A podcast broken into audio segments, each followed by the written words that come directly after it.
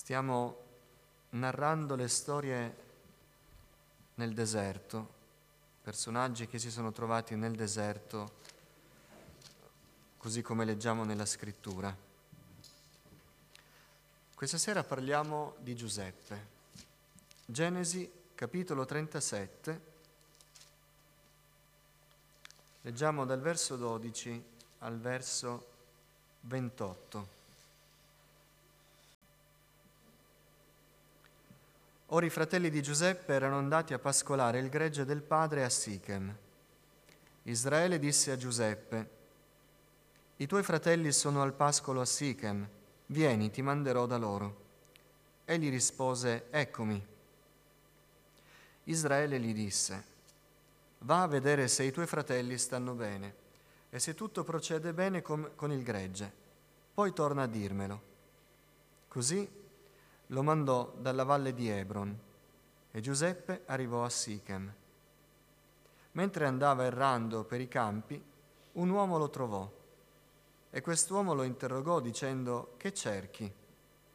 Egli rispose, cerco i miei fratelli, ti prego, dimmi dove sono a pascolare il gregge. Quell'uomo gli disse, sono partiti di qui, perché li ho uditi che dicevano, andiamocene a Dotan.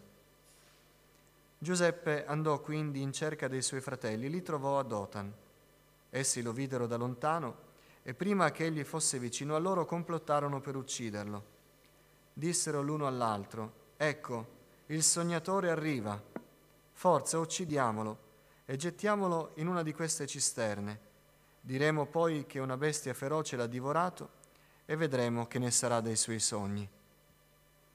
Ruben udì e lo liberò dalle loro mani dicendo, non togliamogli la vita. Poi Ruben aggiunse, non spargete sangue, gettatelo in quella cisterna che è nel deserto e non lo colpisca la vostra mano. Diceva così per liberarlo dalle loro mani e restituirlo a suo padre. Quando Giuseppe fu giunto presso i suoi fratelli, lo spogliarono della sua veste, della veste lunga con le maniche che aveva addosso lo presero e lo gettarono nella cisterna. La cisterna era vuota, non c'era acqua. Poi si sedettero per mangiare e alzando gli occhi videro una carovana di Ismailiti che veniva da Galad, con i suoi cammelli carichi di aromi, di balsamo e di mirra che scendeva in Egitto. Giuda disse ai suoi fratelli, che ci guadagneremo a uccidere nostro fratello e a nascondere il suo sangue? Su, vendiamolo agli Ismaeliti e non lo colpisca la nostra mano, perché è nostro fratello, nostra carne. I suoi fratelli gli diedero ascolto. Come quei mercanti madianiti passavano, essi tirarono su Giuseppe, lo fecero salire dalla cisterna e lo vendettero per venti sicli d'argento a quegli Ismaeliti. Questi condussero Giuseppe in Egitto. Accomodatevi.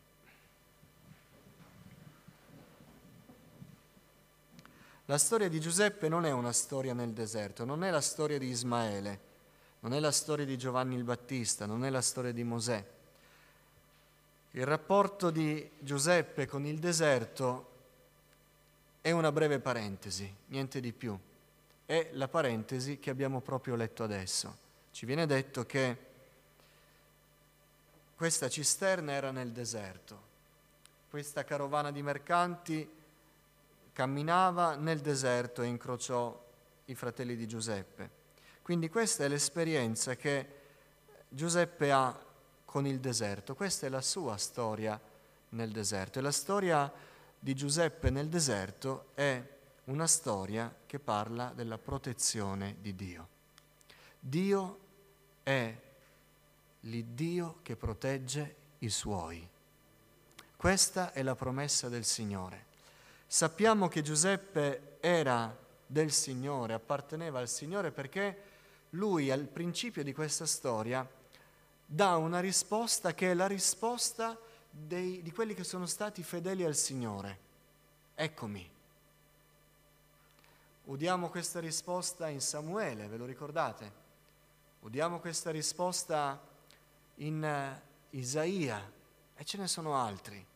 quelli che appartenevano al Signore, quelli che erano fedeli al Signore. Spesso li leggiamo dire, eccomi, pronti, ubbidienti, non ribelli, non recalcitranti, non o, o, dando opposizione a quello che veniva loro detto, ma docili, mansueti, pronti a rispondere, eccomi. Questa sola parola ci permette di dire che Giuseppe aveva un cuore per il Signore e apparteneva al Signore. Tutti quelli che appartengono al Signore, tutti quelli che sono pronti a vivere per il Signore, Dio li protegge.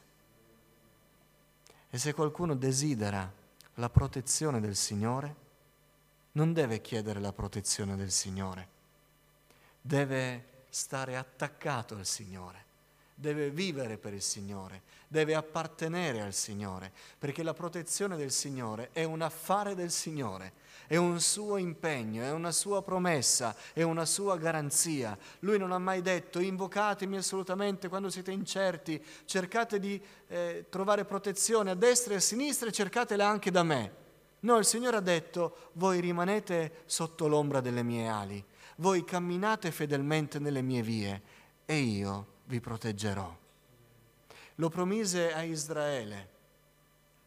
E disse il Signore, se voi camminate osservando le mie leggi, voi non vi dovete preoccupare dell'arsura del sole, della siccità della terra, non vi dovrete preoccupare delle carestie, non vi dovete preoccupare delle locuste, non vi dovrete preoccupare del carbonchio, non vi dovete preoccupare del cielo quando diventa di rame sopra di voi, non vi dovrete preoccupare di nulla se camminate nelle mie vie. Dio vuole proteggere i suoi figliuoli. Questa è la parola di incoraggiamento. Non parliamo del piano di Dio, come abbiamo fatto per Ismaele. Non parliamo del fatto che il Signore ci porta nel deserto perché finalmente possiamo udire la sua voce, come abbiamo detto di Agar. Questa sera parliamo di un Dio che vuole proteggere la nostra vita. Dio protesse Giuseppe.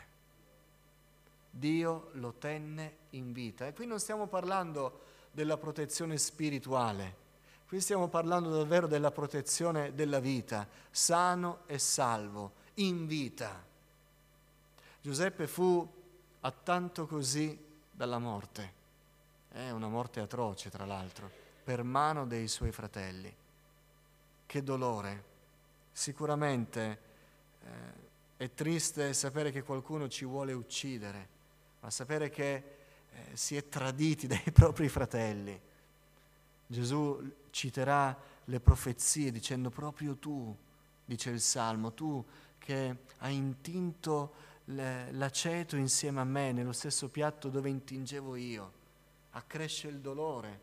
Quindi vedere Giuseppe eh, imbattersi nei suoi fratelli e questi invece di dirgli soltanto una parola di saluto, subito lo prendono e sono sicuramente violenti nei suoi confronti, non fu una scena piacevole, ma Dio lo stava proteggendo.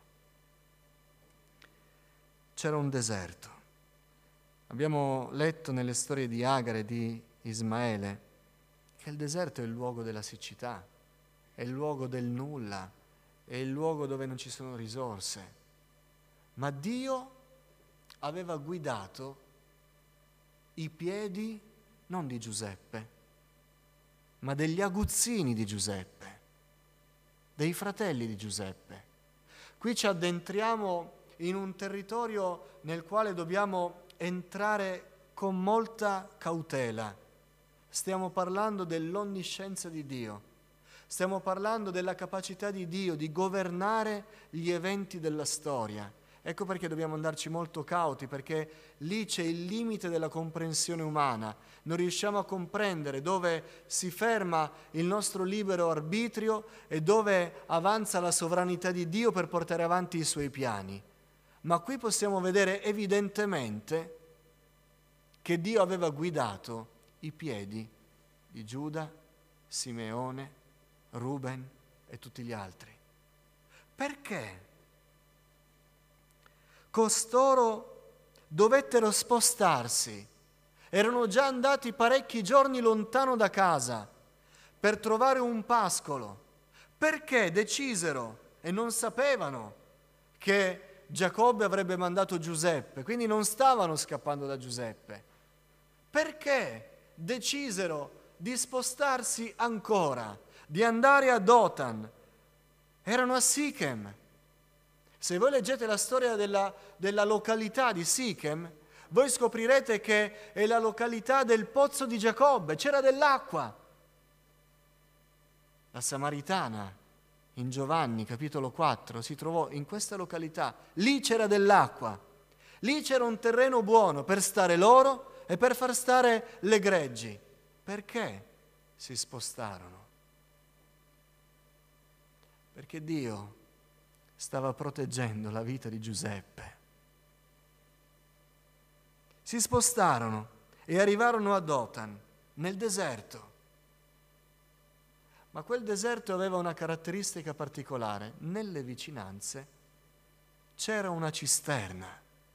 Ora io non so quante cisterne c'erano nei deserti della zona arabica. Immagino non molte. Sono andato a ricercare che cos'erano queste cisterne nel deserto. Erano dei fori del diametro di 4-5 metri, profondi altrettanti metri, 5, 6, scavati, resi più o meno, non troppo, impermeabili, dove si riempiva l'acqua quando eh, c'erano delle piogge o straripavano dei corsi d'acqua. Non ce n'erano tante, ma una c'era ed era Dotan. E tra i tanti posti nel deserto dove si fermarono i fratelli di Giuseppe, Dio li guidò a fermarsi proprio a Dotan. La, eh, l'intento dei fratelli di Giuseppe era di ucciderlo. La cisterna c'era nei piani, ma Dio modificò i piani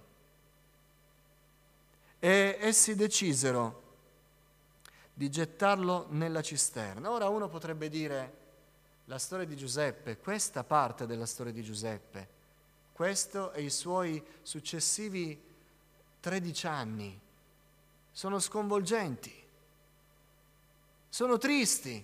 Cosa c'è di bello? Cosa c'è di incoraggiante nel trovarsi nel deserto ed essere gettato in una cisterna? Ha scampato la morte, ma non ha fatto una bella fine, è stato venduto come un oggetto dai suoi fratelli. Cosa c'è di incoraggiante? Beh, c'è di incoraggiante che le due alternative erano Giuseppe morto, Giuseppe vivo. E Dio scelse per Giuseppe la vita. Dio preservò la vita di Giuseppe. Se noi sappiamo, fratelli, che il Signore ha promesso di proteggere i suoi, questa sera dobbiamo stare alla scuola della fiducia verso Dio e imparare a fidarci del Signore solo perché lui ha parlato. Se lui ha detto io ti proteggerò, fratelli, fidiamoci del Signore. Fidiamoci del Signore. Nessuno è capace più del Signore di proteggere la nostra vita. Nessuno. Neanche i nostri genitori, neanche i genitori per i piccoli bambini. Nessuno è capace di proteggere la nostra vita più del Signore. E il Signore è tanto capace di proteggere la nostra vita da guidare anche le decisioni di quelli che sembrano i nostri avversari. Decisero improvvisamente, cambiarono idea. Non lo uccidiamo. Gettiamolo nella cisterna. Prendiamo tempo. Ruben volle salvarlo. È scritto fu sicuramente guidato dal Signore. Decise che fosse gettato nella cisterna, ma non c'erano ancora i mercanti. Ci fu un cambio di strategia, ci fu una nuova decisione. Improvvisamente, ma che cosa doveva fare Giuseppe nella cisterna? Lo volevano vedere morto. Volevano gettarlo nella cisterna morto. Ma Dio lo stava proteggendo. Cambiarono chissà perché idea e decisero di gettarlo senza ucciderlo. Poi arrivarono i mercanti e anche quello era il piano di Dio. Perché la storia che abbiamo letto, abbiamo concluso mentre la Bibbia dice e questi condussero Giuseppe in Egitto. Da qui parte il piano di Dio. Ma prima Dio l'aveva protetto. Dio non può portare avanti il suo piano nella nostra vita se non protegge la nostra vita. Fidiamoci del Signore. A volte tremiamo, abbiamo paura per il nostro futuro. Gesù insegnò dicendo, molti piangono, pensano di essere all'ultimo giorno della loro vita perché pensano che cosa mangerò domani, di che cosa mi vestirò. E Gesù insegnò nel passo delle sollecitudini, fidatevi del Signore.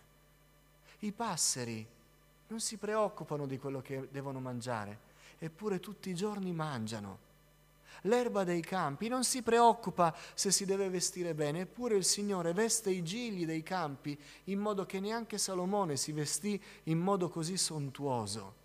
E non si preoccupano di nulla perché hanno fiducia, chiaramente figurata questa parola del Signore, in un Dio che provvede.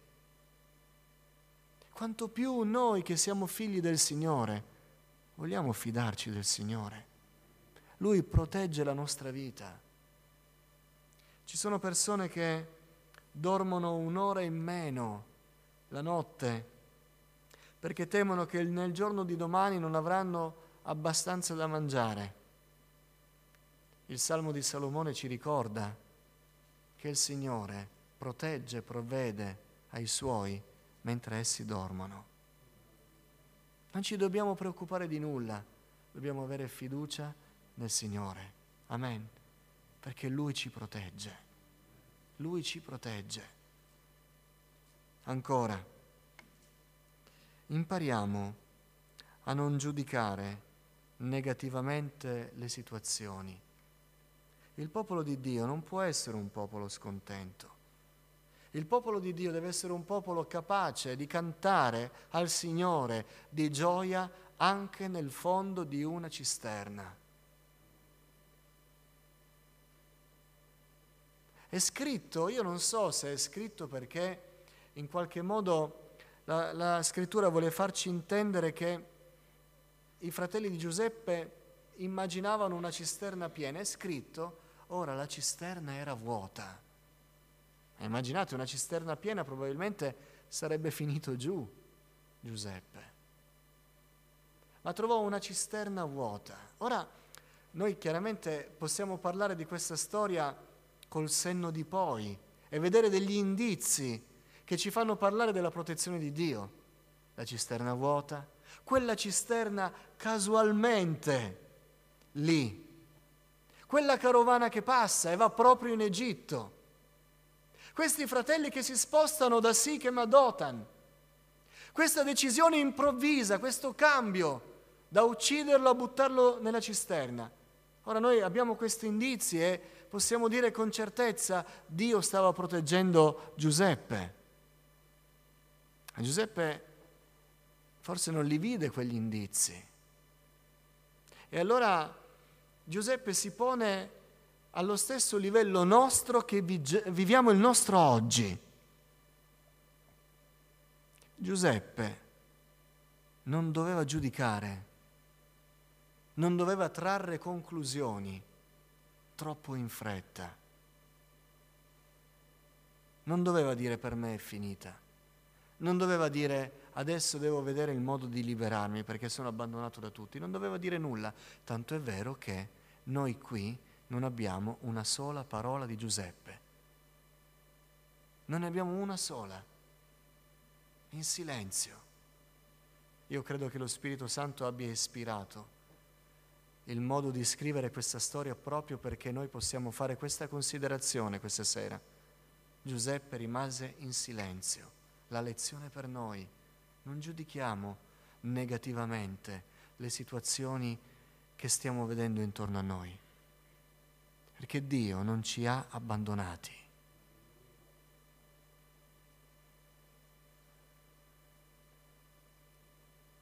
A volte si sente piangere qualcuno. È così difficile rimanere fedeli al Signore. È così difficile essere gioiosi nel Signore. Sono finito in una cisterna. Sono stato tradito dai miei fratelli. Sono stato abbandonato da tutti quelli che amo. È così difficile continuare a rimanere attaccati al Signore. Fermi. Stiamo parlando della meravigliosa protezione di Dio. Quella cisterna è Dio che ci protegge. Quante volte abbiamo disprezzato la meravigliosa e potente mano di Dio che ci salvava la vita? soltanto perché la nostra visione delle cose era miope, cieca. E abbiamo odiato quelli che a parer nostro ci stavano facendo del male. Abbiamo disprezzato una condizione soltanto perché non ci siamo resi conto che l'alternativa a nostra insaputa di quella condizione era la morte. Ma Dio ci aveva scampati, Dio aveva provveduto una cisterna